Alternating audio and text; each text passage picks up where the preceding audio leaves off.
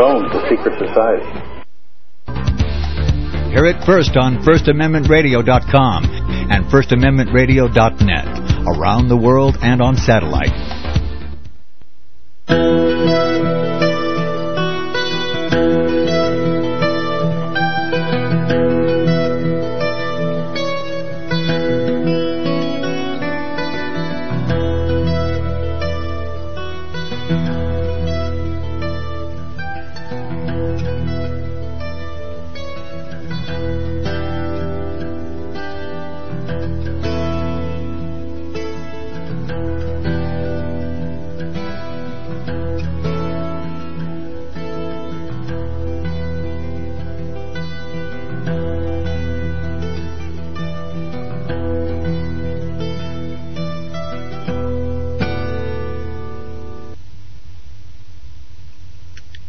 Good morning. Welcome to Keys to the Kingdom.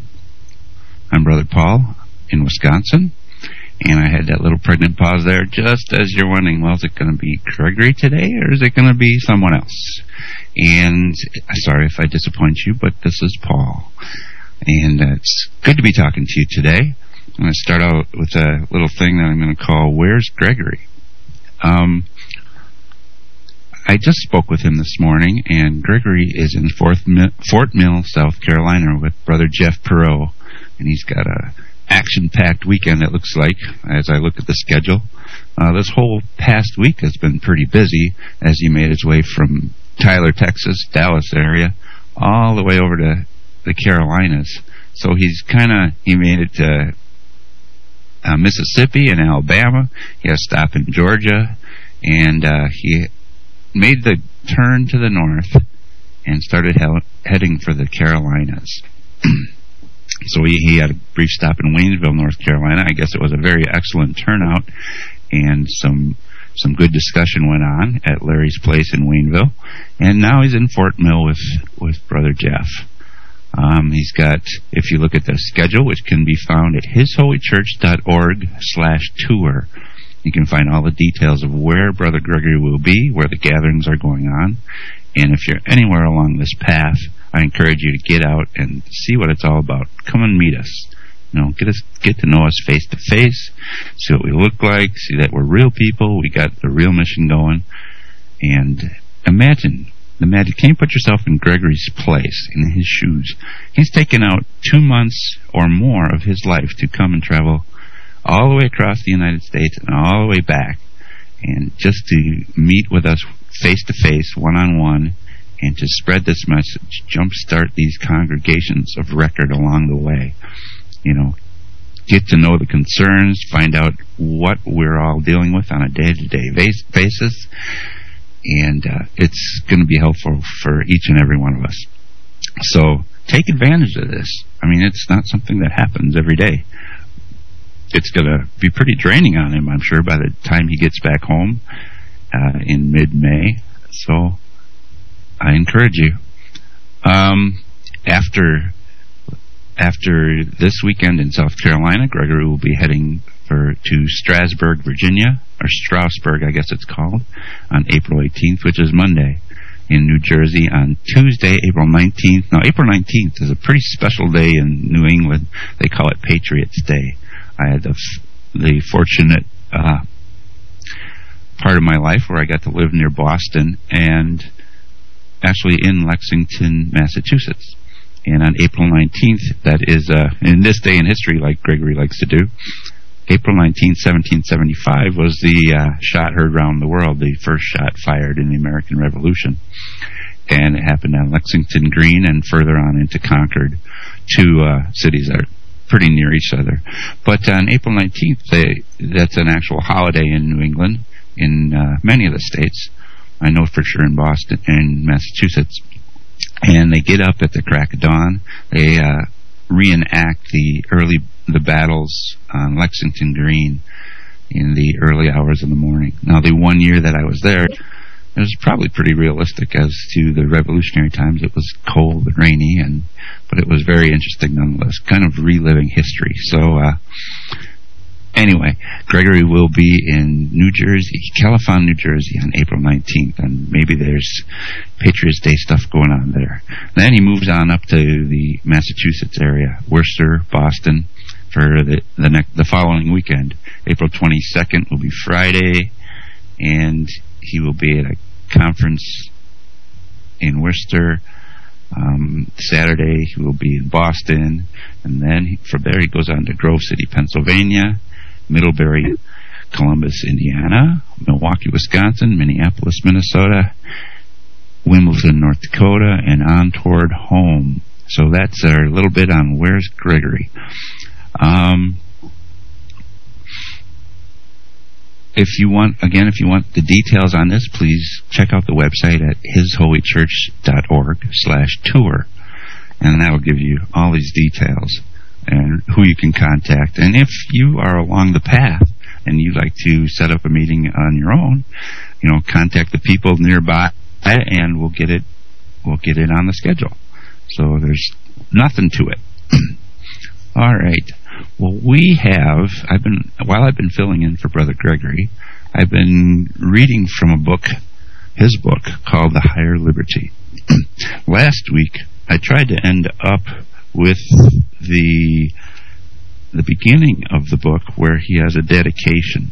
And unfortunately, I didn't plan the timing too well, so you didn't get to hear the whole thing. So this week, maybe I will just start with this dedication because I think it's important from a contextual point of view. The book starts His Holy Church, dedicated to the service of the Lord. The adversary of God has twisted words to deceive mankind from the beginning of our do- dominion on this planet. For his own selfish purposes, the adversaries of God have attempted to alter the world we live in by altering our perspectives of the way of God and tempted us to depart from the ways of God. The private interpretation of biblical text passed down to us from the earlier church has been a Gordian knot that has bound the minds of men into personal prisons by the formation of damnable heresies that have crept into the modern doctrines of Christianity. God, Christ, and men are the same yesterday and today. If we will not learn from the errors and wisdom of the past, we will repeat them. God granted man dominion over the earth, but not over each other. He desires us to be free souls under Him, he wants us to remain in His presence and to go under no other. Abraham, Moses, and the prophets came to set the captives free. Christ came to do the same in spirit and in truth, that we might be saved. We are to seek the kingdom of God, and which is the right to be ruled by God, and to have no other ruling judge before God we are to tend to the weighty, weightier matters of law, justice, mercy, and faith by the perfect law of liberty through faith, hope, and charity. But we keep making covenants, contracts, and agreements, which brings us back into the entanglements of the world. We covet our neighbor's goods and the lack of and lack the faith and love of Christ. We should repent and seek the kingdom of God and his righteousness and that kind of sets up the whole mood of this uh, little booklet that Gregory has written. I say little because it's a small book format, but it's got you know over 150 pages. It's chock full of these short um, little gems that we can use to answer questions that may come up. Now, where we left off, we're going to start today on page 40 of the book, which is covers the religion of the people. The Bible talks about government hundreds and hundreds of times. Contracts, covenants, agreements, hundreds of times. Religion is mentioned only five times. In 1382, the introduction of John Wycliffe's translation of the Bible read, This Bible is for the government of the people, by the people, and for the people. John was arrested by the government and died in jail. Two years later, a church burned his body at the stake. A church. They burned others alive for the same beliefs and perception. James 1:27 tells us, "Pure religion and undefiled before God and the Father is this: to visit the fatherless and widows of the to visit the fatherless and widows in their affliction, and to keep himself unspotted from the world. Now, here we're going to see that Greek word world again is defined as the constitution, order, government, which comes from the Greek word kosmo, defined to care for, to take care of, or to provide for. It meant the state. Christ's kingdom offered the same religious benefits, care, and assistance as the world. It offered daily bread for the administration of the widows and orphans, but it was dependent on faith, hope, and charity to provide the resources of its government, as God has always intended. The world then offered free bread and circuses and a vast system of welfare. They provided those benefits through the tax supported temples of the Roman government. This collection of the sacrifices of the people was called Korban, and like the Korban of the Pharisees, it made the word of God to none effect. The governments of the world never provided charity. They never do provide charity. They only give away what they have taken from others. The government of God never gives anything except what is charitably given. Freely give and freely receive. In this one precept of charity, we divide the, go- the goats from the sheep, governments from the gods of the many, gods many of the world, from the government of God and the Father in heaven, pure religion from impure religion, and the faithful from those of little faith. Now, the way I'm bringing this to you today by reading it um, has its flaws. I mean, yes, it's easy to sit and listen to someone read it, and hopefully you will hear it uh, in a way that will intrigue you to look into this further. However, if you get to pick up either an online copy of this book or a paper copy, um, both of which can be found online, join the Living Network, and you will be able to get a hold of them. But what you're missing by me reading this is the hundreds of footnotes that detail the research that has gone into each and every statement in these books. So I apologize for that, but in order to keep the flow, I can't really get into the footnotes. Let's talk about the next section mighty hunters. Genesis 10:9 tells us he was a mighty hunter before the Lord. Wherefore it is said, even as Nimrod, the mighty hunter before the Lord. The word hunter is from tsayid, which is more often translated provision, food, food supply, or victuals. This verse would be better translated to the effect that Nimrod was a mighty provider instead of the Lord. This concept of men snaring the people into bondage by the offer of benefits would be in line with numerous biblical warnings about returning to Egypt. The commandments against making covenants with inhabitants and their gods, against coveting your neighbor's goods, the proverbs about eating with rulers and not consenting for gain, and testimony of David and Paul about tables that should have been for our welfare becoming a snare to say nothing of Jesus' prohibitions about praying to the fathers of the earth, swearing or taking any oaths, or being like the rulers of the Gentiles who exercise authority, who offer benefits at your neighbor's expense, or promise liberty but deliver them into bondage. The gospel of the kingdom is for those living, willing to repent and seek the righteousness of God by setting their neighbor free from their own avarice and covetous hearts. That kingdom is at hand. We should not be like the governments of the Gentiles. Seeking his righteousness is a way that may save his people for the rest for this life and the next. for this ye know that no whoremonger, nor unclean person, nor covetous man, who is an idolater, hath any inheritance in the kingdom of Christ and of God. Ephesians 5 5. the covetous prayers. Prayer, what is prayer? Prayer is an appeal, an application. If you apply for benefits, deeming that your neighbor must pay for your welfare through the authority of men who call themselves benefactors, then you will and should become nothing more than human resources, at the whim of those elected to rule over you.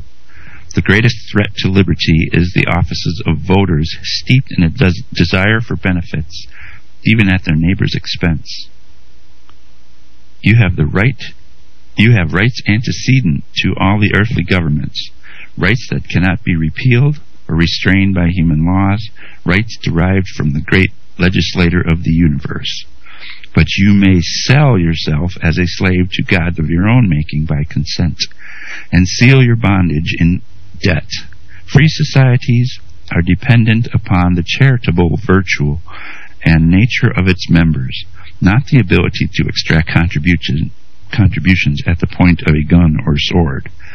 it is a violation of the perfect law of liberty, of charity, and love to covet your neighbor's goods through governments. Abraham, Moses, and Jesus taught the precepts of liberty, but modern churches, synagogues, and mosques have rejected God and failed the people that they were meant to serve. We will not be free until we free our neighbor from the whim of these of our own desires. Because my people have forgotten me, they have incense to vanity.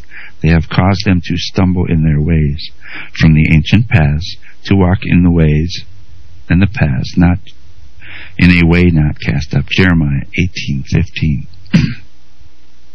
We're talking about a spirit here. Okay.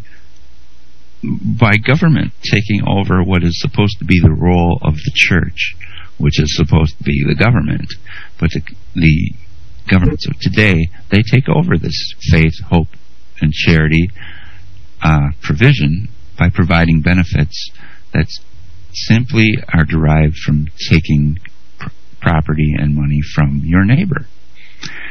By doing that, they take away the spirit of giving. And that is the key to what's being lost today.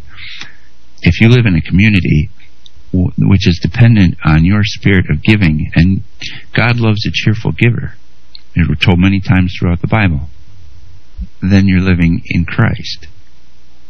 It is your spirit of willingness to give and set your neighbor free and keep them free that makes the kingdom of God work. Once that is given up, once these responsibilities are given to government, or anyone else for that matter, you lose the benefits of that spirit.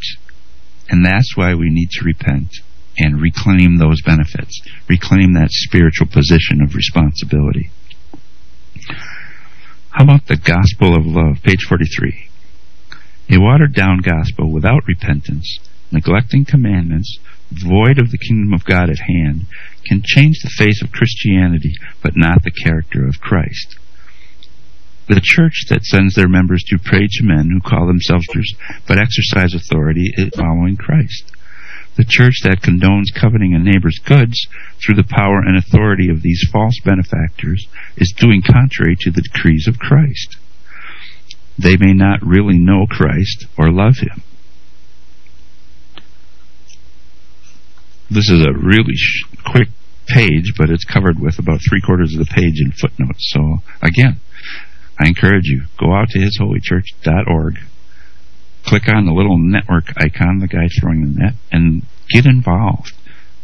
Sign up. Choose a contact minister that will keep you in contact with the goings on in the network.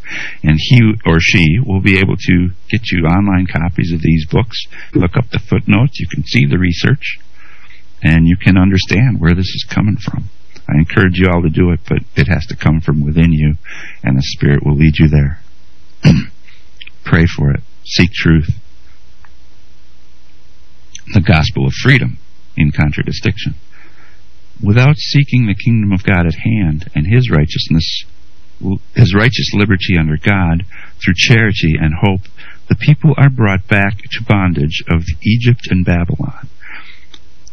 It is in bondage of the mind, it is bondage of the spirit, and bondage of the soul and body if we will not look at things anew. God wants us to be free souls. Freedom is the right to choose, the right to create for oneself the alternatives of choice. Without the possibility of choice and the exercise of choice, a man is not a man, but a member, an instrument, a thing. Real freedom under God requires loving practice of charitable responsibility, which sustains our God given right and the rights of our neighbors equally. It nurtures the virtue of Christ in us. From the beginning, from the beginning, God has endowed man with free will, which is the power to choose. The Bible also clearly tells us that man goes out of the presence of God, sins against God when he goes under the authority of other men like Cain, Nimrod, Pharaoh, even Saul and Caesar. God wants his people to be free. He wants them to let every soul be subject unto the higher liberty, for there is no liberty but of God. The liberties that are ordained that be are the liberties that be are ordained of God. Whosoever therefore opposes liberty opposes the ordinance of God, and they that resist shall receive to themselves damnation. This is a paraphrase of Romans 13, verses 1 through 3, I would imagine. and it's exactly what I was editorializing before I started reading it. So I hope you see that um, our message is harmonious, and uh, we'll just move on.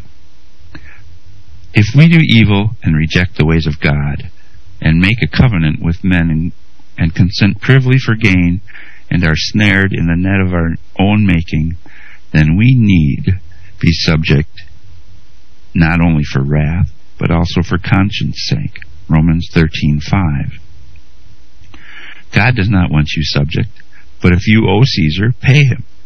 If you are now realizing that you are again entangled in the elements of the world, having returned to the bondage of Egypt, been snared and trapped in the net of rulers, because you have been eating at their tables, then there is hope, because none are more hopelessly enslaved than those who falsely believe they are free. An excellent quote. Art thou called being servant? Art, care not for it, but if thou mayest be free, use it rather. 1 Corinthians 7:21. Can you be free without Christ? Where is Christ? For where two or three are gathered together in my name, there am I in the midst of them. Matthew 18:20. Christ gives us the keys to the kingdom. Gather with those who know Christ, his name, his character, his spirit. Those are the people who tend to the weightier matters of law, justice, mercy, and faith. They are the people who care about and love their neighbor as themselves. They are those who understand that love is sacrifice. With the aid of Christ, in others and giving of yourself, like Christ, to others, you will receive the power in faith. You will not have to bind yourself on earth, but will be able to loose on earth and in heaven. We, like Christ, may free ourselves by freeing our neighbor first. We are saved by the Eucharist of Christ, which is the Greek word for thanksgiving. Th- that thanksgiving is the antithesis of covetousness, envy, and greed.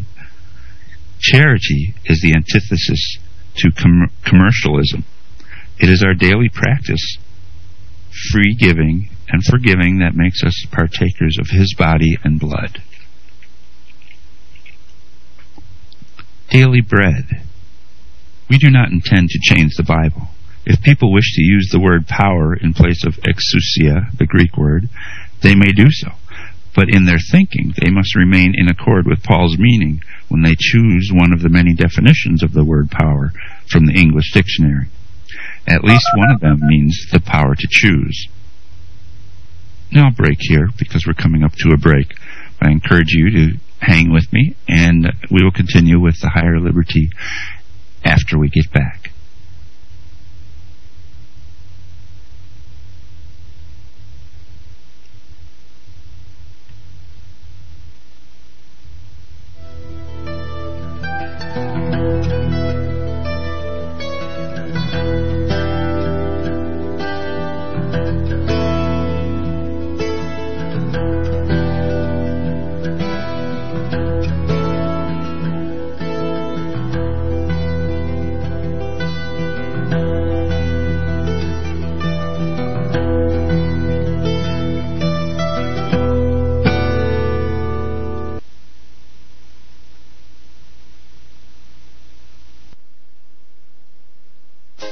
Listening to FirstAmendmentRadio.com worldwide. Freedom is never free. We need your support today at FirstAmendmentRadio.com. Gold and silver is tremendously undervalued. Global demand vastly exceeds mine supply by more than 60% annually. There is little in the financial world more certain than a coming explosion in the prices of gold and silver. The US dollar continues to lose value and respect as the world's reserve currency. Our nation faces challenges on many fronts, and a day doesn't pass without another economist bringing forth warnings of impending economic calamity. There has never been a better time than right now to acquire physical gold and silver. Discount Gold and Silver Trading was founded on the principles of truth and honesty. We believe in providing a quality product, quality service, and most importantly, competitive pricing. We provide all forms of precious metals, including American gold, silver, platinum, and rare investment and circulated coins. Silver bars, rounds, and 90% silver bags are on hand for the silver investor. Gold self-directed IRAs are available. Call Discount Gold and Silver Trading at 1-800-375-4188. Toll free, that's 1-800-375-4188. If you read the history books, the most often asked question to Southerners was this, why did you fight? And the most often given answer is, because you're here. In other words, the South did not invade the North, the North invaded the South. Was it the Civil War or War of Federal Aggression. John Weaver sets the record straight in this DVD series on the Civil War from the Old Past Christian History Conference. Was there a war to set the slaves free? Or was it a war to enslave us all? Get this DVD and judge for yourself. War of Federal Aggression. Get this DVD presentation for a donation of $25 from FirstAmendmentRadio.com. Order online today at FirstAmendmentRadio.com. Call 559-781-3773. The truth seems strange only because we've been indoctrinated with a fiction. War of Federal Aggression. Get it today. If you'd like to get a copy of this program, you may subscribe at FirstAmendmentRadio.com for only $45 a month, and you'll receive an MP3 CD weekly of all of our programs. As a bonus, we'll send you a password for our audio archives online. That's a $15 value. Or you may request any month of any program on one MP3 CD for a minimum donation of only $25, or any single program on tape, MP3 CD, or CD for only $15. You may do all of this online at FirstAmendmentRadio.com. Just follow the instructions to make a donation or subscribe. You may also adopt an hour of your favorite program Please don't forget that most of the programs on FirstAmendmentRadio.com are listener-supported. Don't do Internet? Then call 559-781-3773 and we'll be honored to help you. Thank you from all of us here at FirstAmendmentRadio.com.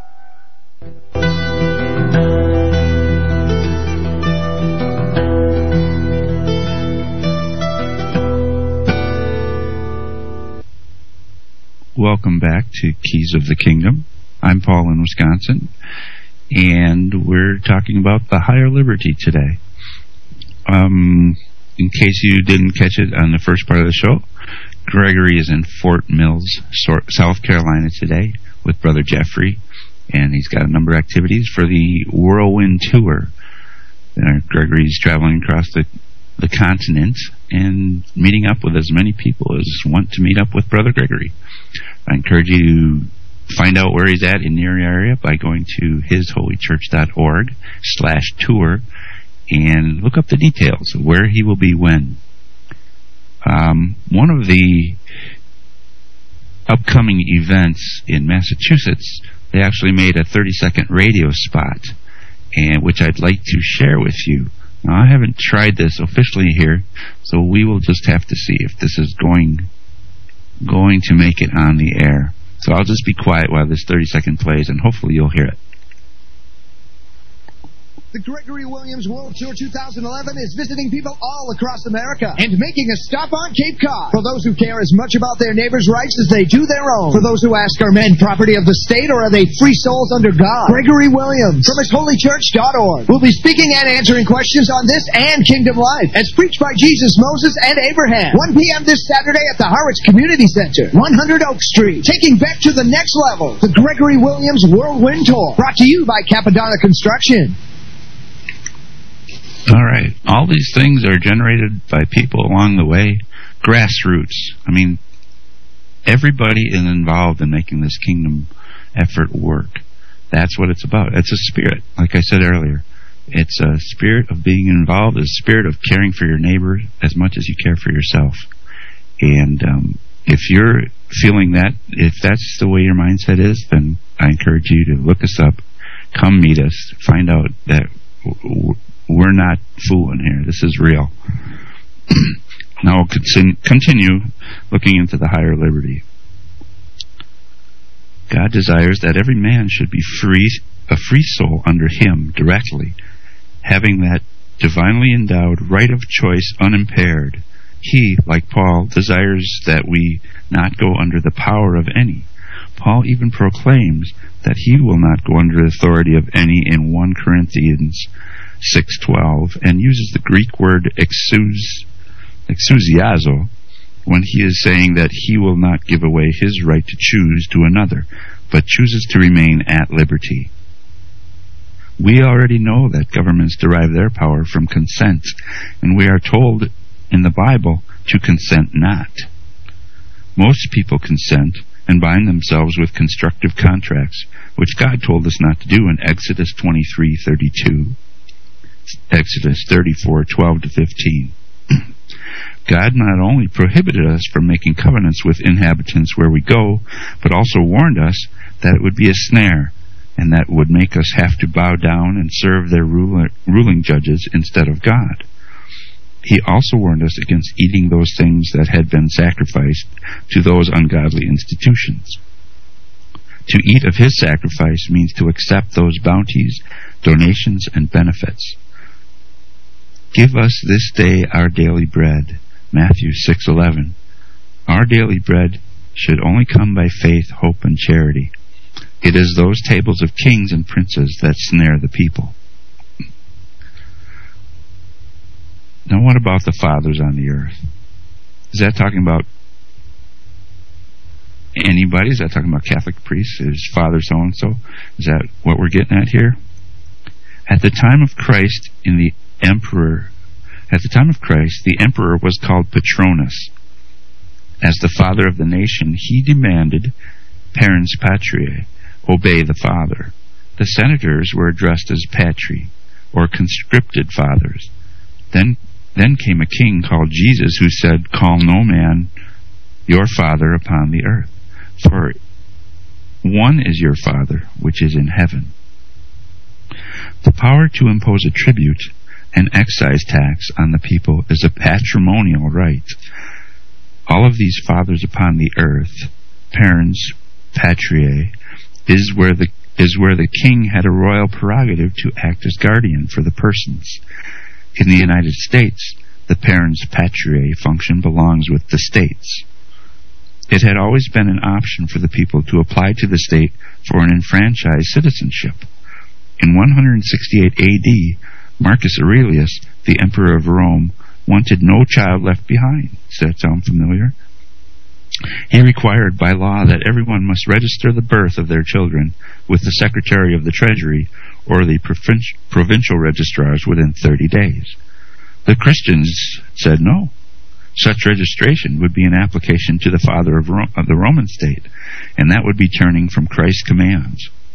The state became the in loco parentis, which in Latin means the place of the parent, which is a turning away from the family instituted by God. Should Christians pray or eat at the civil altars or tables of those fathers of the earth, or pray to the Father who is in heaven, that ye may eat and drink at my table in my kingdom. Luke 22:30. All right, how does this apply to modern Christians? Say, well, we've come a long way since then, right? Modern Christianity was born after the persecution and murder of millions by the church.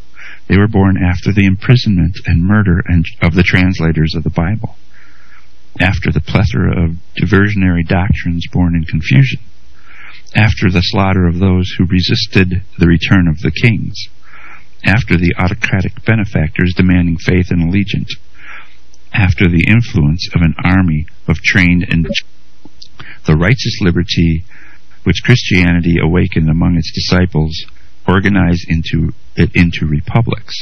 Governments are instituted by men from Cain to Nimrod, and Pharaoh to Caesar, even Saul and Herod down to the present day. God created man with the freedom and liberty to choose. Modern Christians have consistently applied to the systems run by men who are who are not benefactors but simply take from your neighbors to grant your benefits. The slothful Christian should be under tribute. Proverbs 12:24 tells us the slothful shall be under tribute. The Old Testament in the Old Testament we are told that thou shalt make no covenant with them nor with their gods. Exodus 23:32. What does that mean? What does it mean not to make covenants with the gods, bow down to them or serve them? Who are these gods many? Have we made agreements by our prayers and applications to authoritarian benefactors, to idols made by men? The common Hebrew and Greek words translated God or gods were used at the time of Christ to address the magistrates and judges in court. Those gods ruled over the people. They administered the laws of the ruling elite. The emperor held a political office of apotheosis, appointer of gods. Not, not because of any superstitious belief in stone idols, but because he appointed the imperial judges through the empire. That same office of apotheosis exists today in the United States, as well as most other, other governments. George Washington is honored with the same title in a painting by that name, Apotheosis, in the Rotunda, fresco on the interior of the Capitol Dome in Washington, D.C. In God made us ru- ruling judges of our choices, that is why Jesus said, It is not written in your law, I said, Ye are gods. Or is it not written in your law? I said, Ye are gods. Woe unto them, for they have gone the way of Cain, and ran greedily after the error of Balaam for reward, and perished in the gainsaying of Core. That's Jude 111. They are systems that make gods of men, subjecting other men to fealty and allegiance. It is clear by the biblical text that Jesus appointed men to serve the people. Those individuals also made appointments of men chosen by the people. The clergy is simply the clerks of the kingdom, the bondservants of the king, in, servant, in service to the laity of the people who live by the perfect law of liberty, with its burden of individual responsibility. I'm getting into a little more Greek here about sacrificing to idols. What about these words, idols? What about American Idol? Does that have anything to do with this? The TV show with the the singers? Sacrifice to idols. The Greek word idolatres, translated idolaters, would be called bandits, hijackers, grafters today. The Greek word idolath things or meats offered unto idols was produced from two Greek words, idolon, meaning image or likeness of something, and the word thuo, something sacrificed. It seems to have been invented by the Christians and appears to be the negative counterpart to korban, mentioned in Mark, which made the word of God to none effect. Korban also means sacrifice and was common to all temples. The purpose of those sacrifices was twofold to provide for the needs of the people and the need to care about others. Charity, love, giving, and forgiving are the foundation of the character of God and the cornerstone of his, righteous society. The sacrifices in temples were commonly divided between the priests, members, and the poor. What the priest could not consume was sold at a discount to the needy. Some temples were more like investment houses and regularly issued money. They funded trade or mining ventures and harbors, aqueducts, or roads, even war. The temples could be institutions of charity or social insurance. Religion is not only loving God, but loving one another. The temples managed the contributions of the people. When they operated with free will offerings, they were a blessing to the liberty of the people. When they compelled the contribution of the people, they were institutions of bondage, like Nimrod of Babylon, Pharaoh of Egypt, and the Roman emperors, they could be a snare and a trap, a stumbling block, a recompense, the enemy of freedom. Rome moved from a free republic to an indirect democracy, and then a socialist dictatorship. The middle class was sandwiched between a new and conspicuous moneyed class and a proletariat that had no other aspiration but to keep, be kept by the welfare state. Religion comes from the Latin meaning to bind. The religion of society will determine the state of society. The religion of Christ binds the people by charity and love. Civil religion is the result of social contract. When the welfare of society is provided by the sword of the state, pure religion is murdered and liberty dies. An, author, author, an author, authoritarian bureaucracy of the state becomes the new ministers and priests of society. All who take by that sword will perish under that sword. Liberty is not collective, it is personal. It's individual. It's all liberty is individual liberty individual rights given by God and the privileged power of government granted by men have been at war since Cain killed Abel. State is an end, and state is an end, and individual liberty is a means to the end, or the state is a means to the, and the individual is an end in itself. That's a quote which I just botched.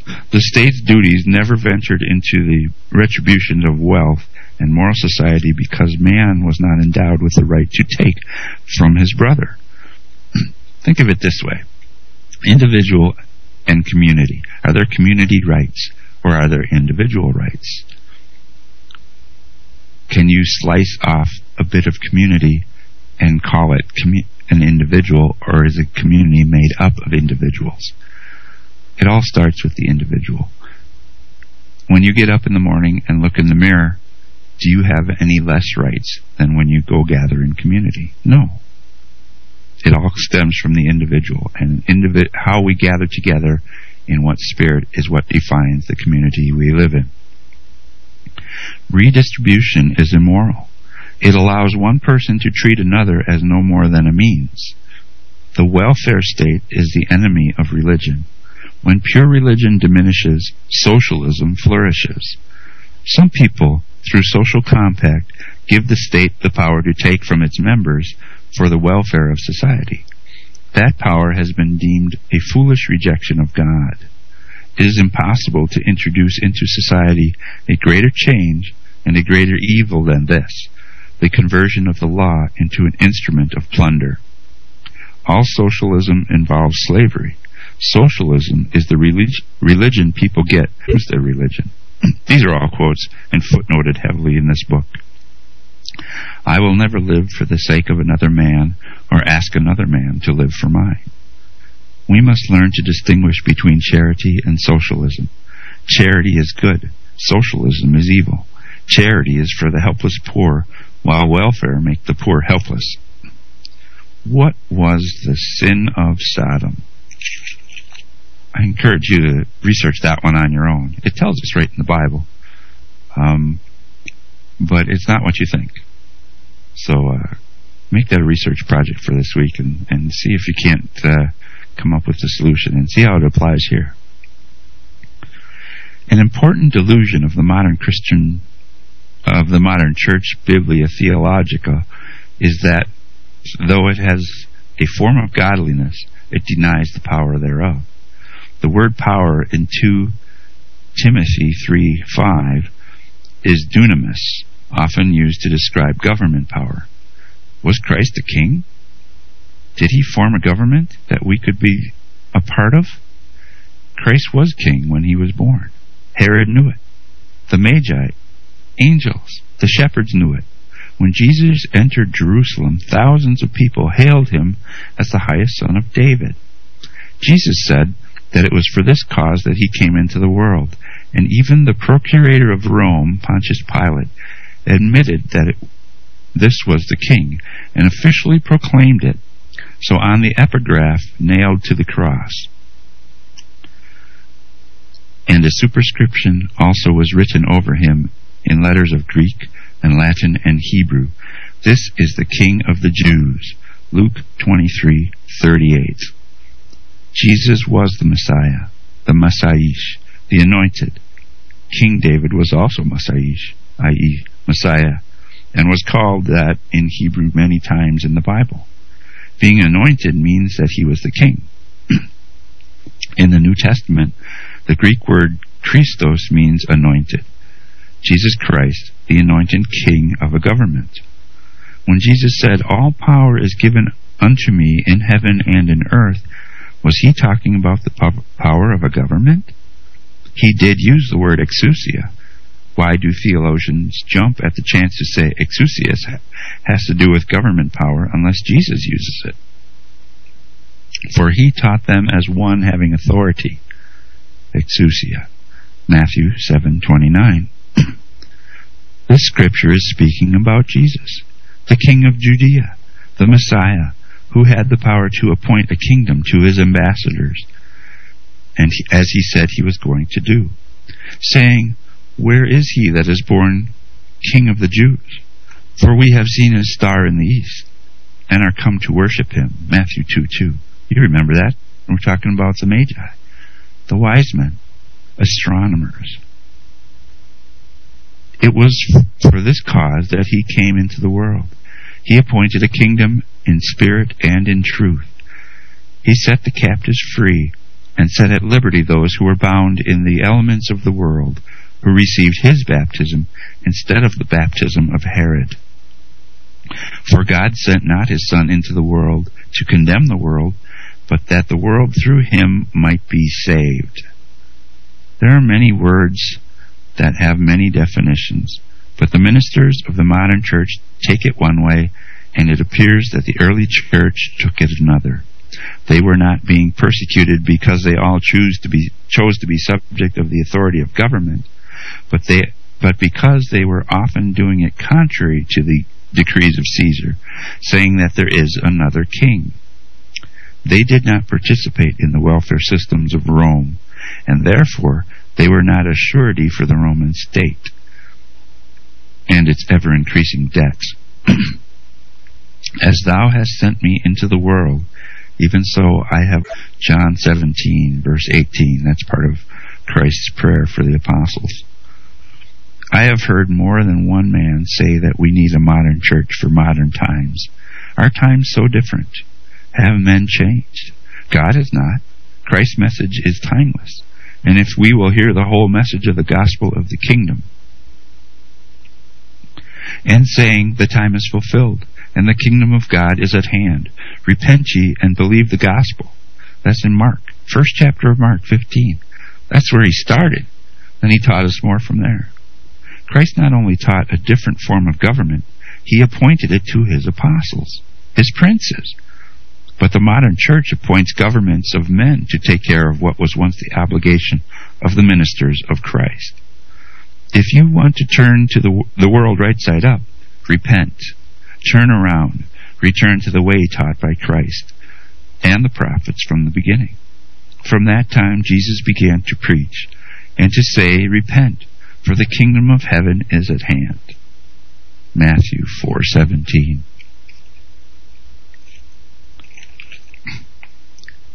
Once in a while, we will hear people get beyond the Romans 13 argument and approach one, 1 Peter 2.13, which says, well, I'll read from here. Should we submit to God or men? Should we ever go under authority or sell ourselves into bondage in exchange for benefits paid for by the subjection?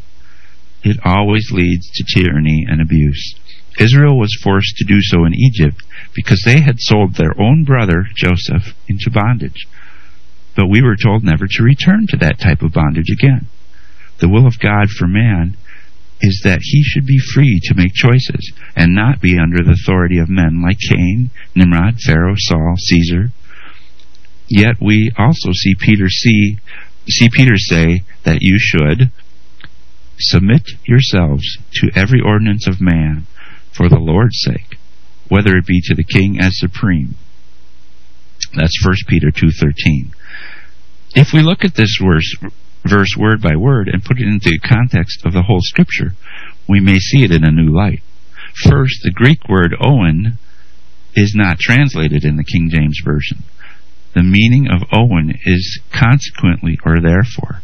Peter's verse 13 is an ins- instruction in relation to prior statements. Verse 12 told us, having your conversion honest among the Gentiles, conversation, sorry, that whereas they speak against you as evildoers, they may by your good works, which they shall behold, glorify God in the day of visitation. This verse talks about our conduct among the Gentiles. The word Gentiles is from ethnos, meaning other nations. The kingdom was a nation under God at hand, but it did not exercise authority over people like other nations. Other people called them evildoers because they did not participate in the social welfare systems of kings and rulers. They freely contributed to their governments, wholly, who rightly divided it from house to house in pure religion, caring for the needy of their society, unspotted by the world, which was the world of Rome. Peter does say, Or unto governors, as unto them that are sent by him for the punishment of evildoers, and for the praise of them that do well. That's verse 14. Paul knew that everyone seeking the kingdom could not be free, but they should desi- desire it. Art thou called, being a servant? Care not for it, but if thou mayest be free, be made free, use it rather. The accusation was one was often that these men of Christ did not make offerings to the civil altars of Caesar's government, which supplied welfare for the needy of their society. Christians did not participate. They had their own system, and men need to contribute to it out of love. So that's what ends this. May peace be upon the house. Get on the network, find Brother Gregory, get out and face to face. God bless you.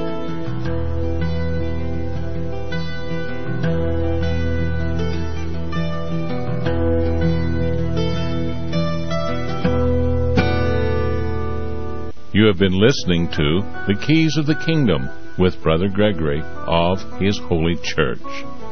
For more information on the educational ministry provided by His Holy Church and Brother Gregory, including services, counseling, lectures, books, and other audio materials, please write to His Church at Summer Lake, Box 10, Summer Lake, Oregon 97640. You can also find us on the web at www.hisholychurch.net.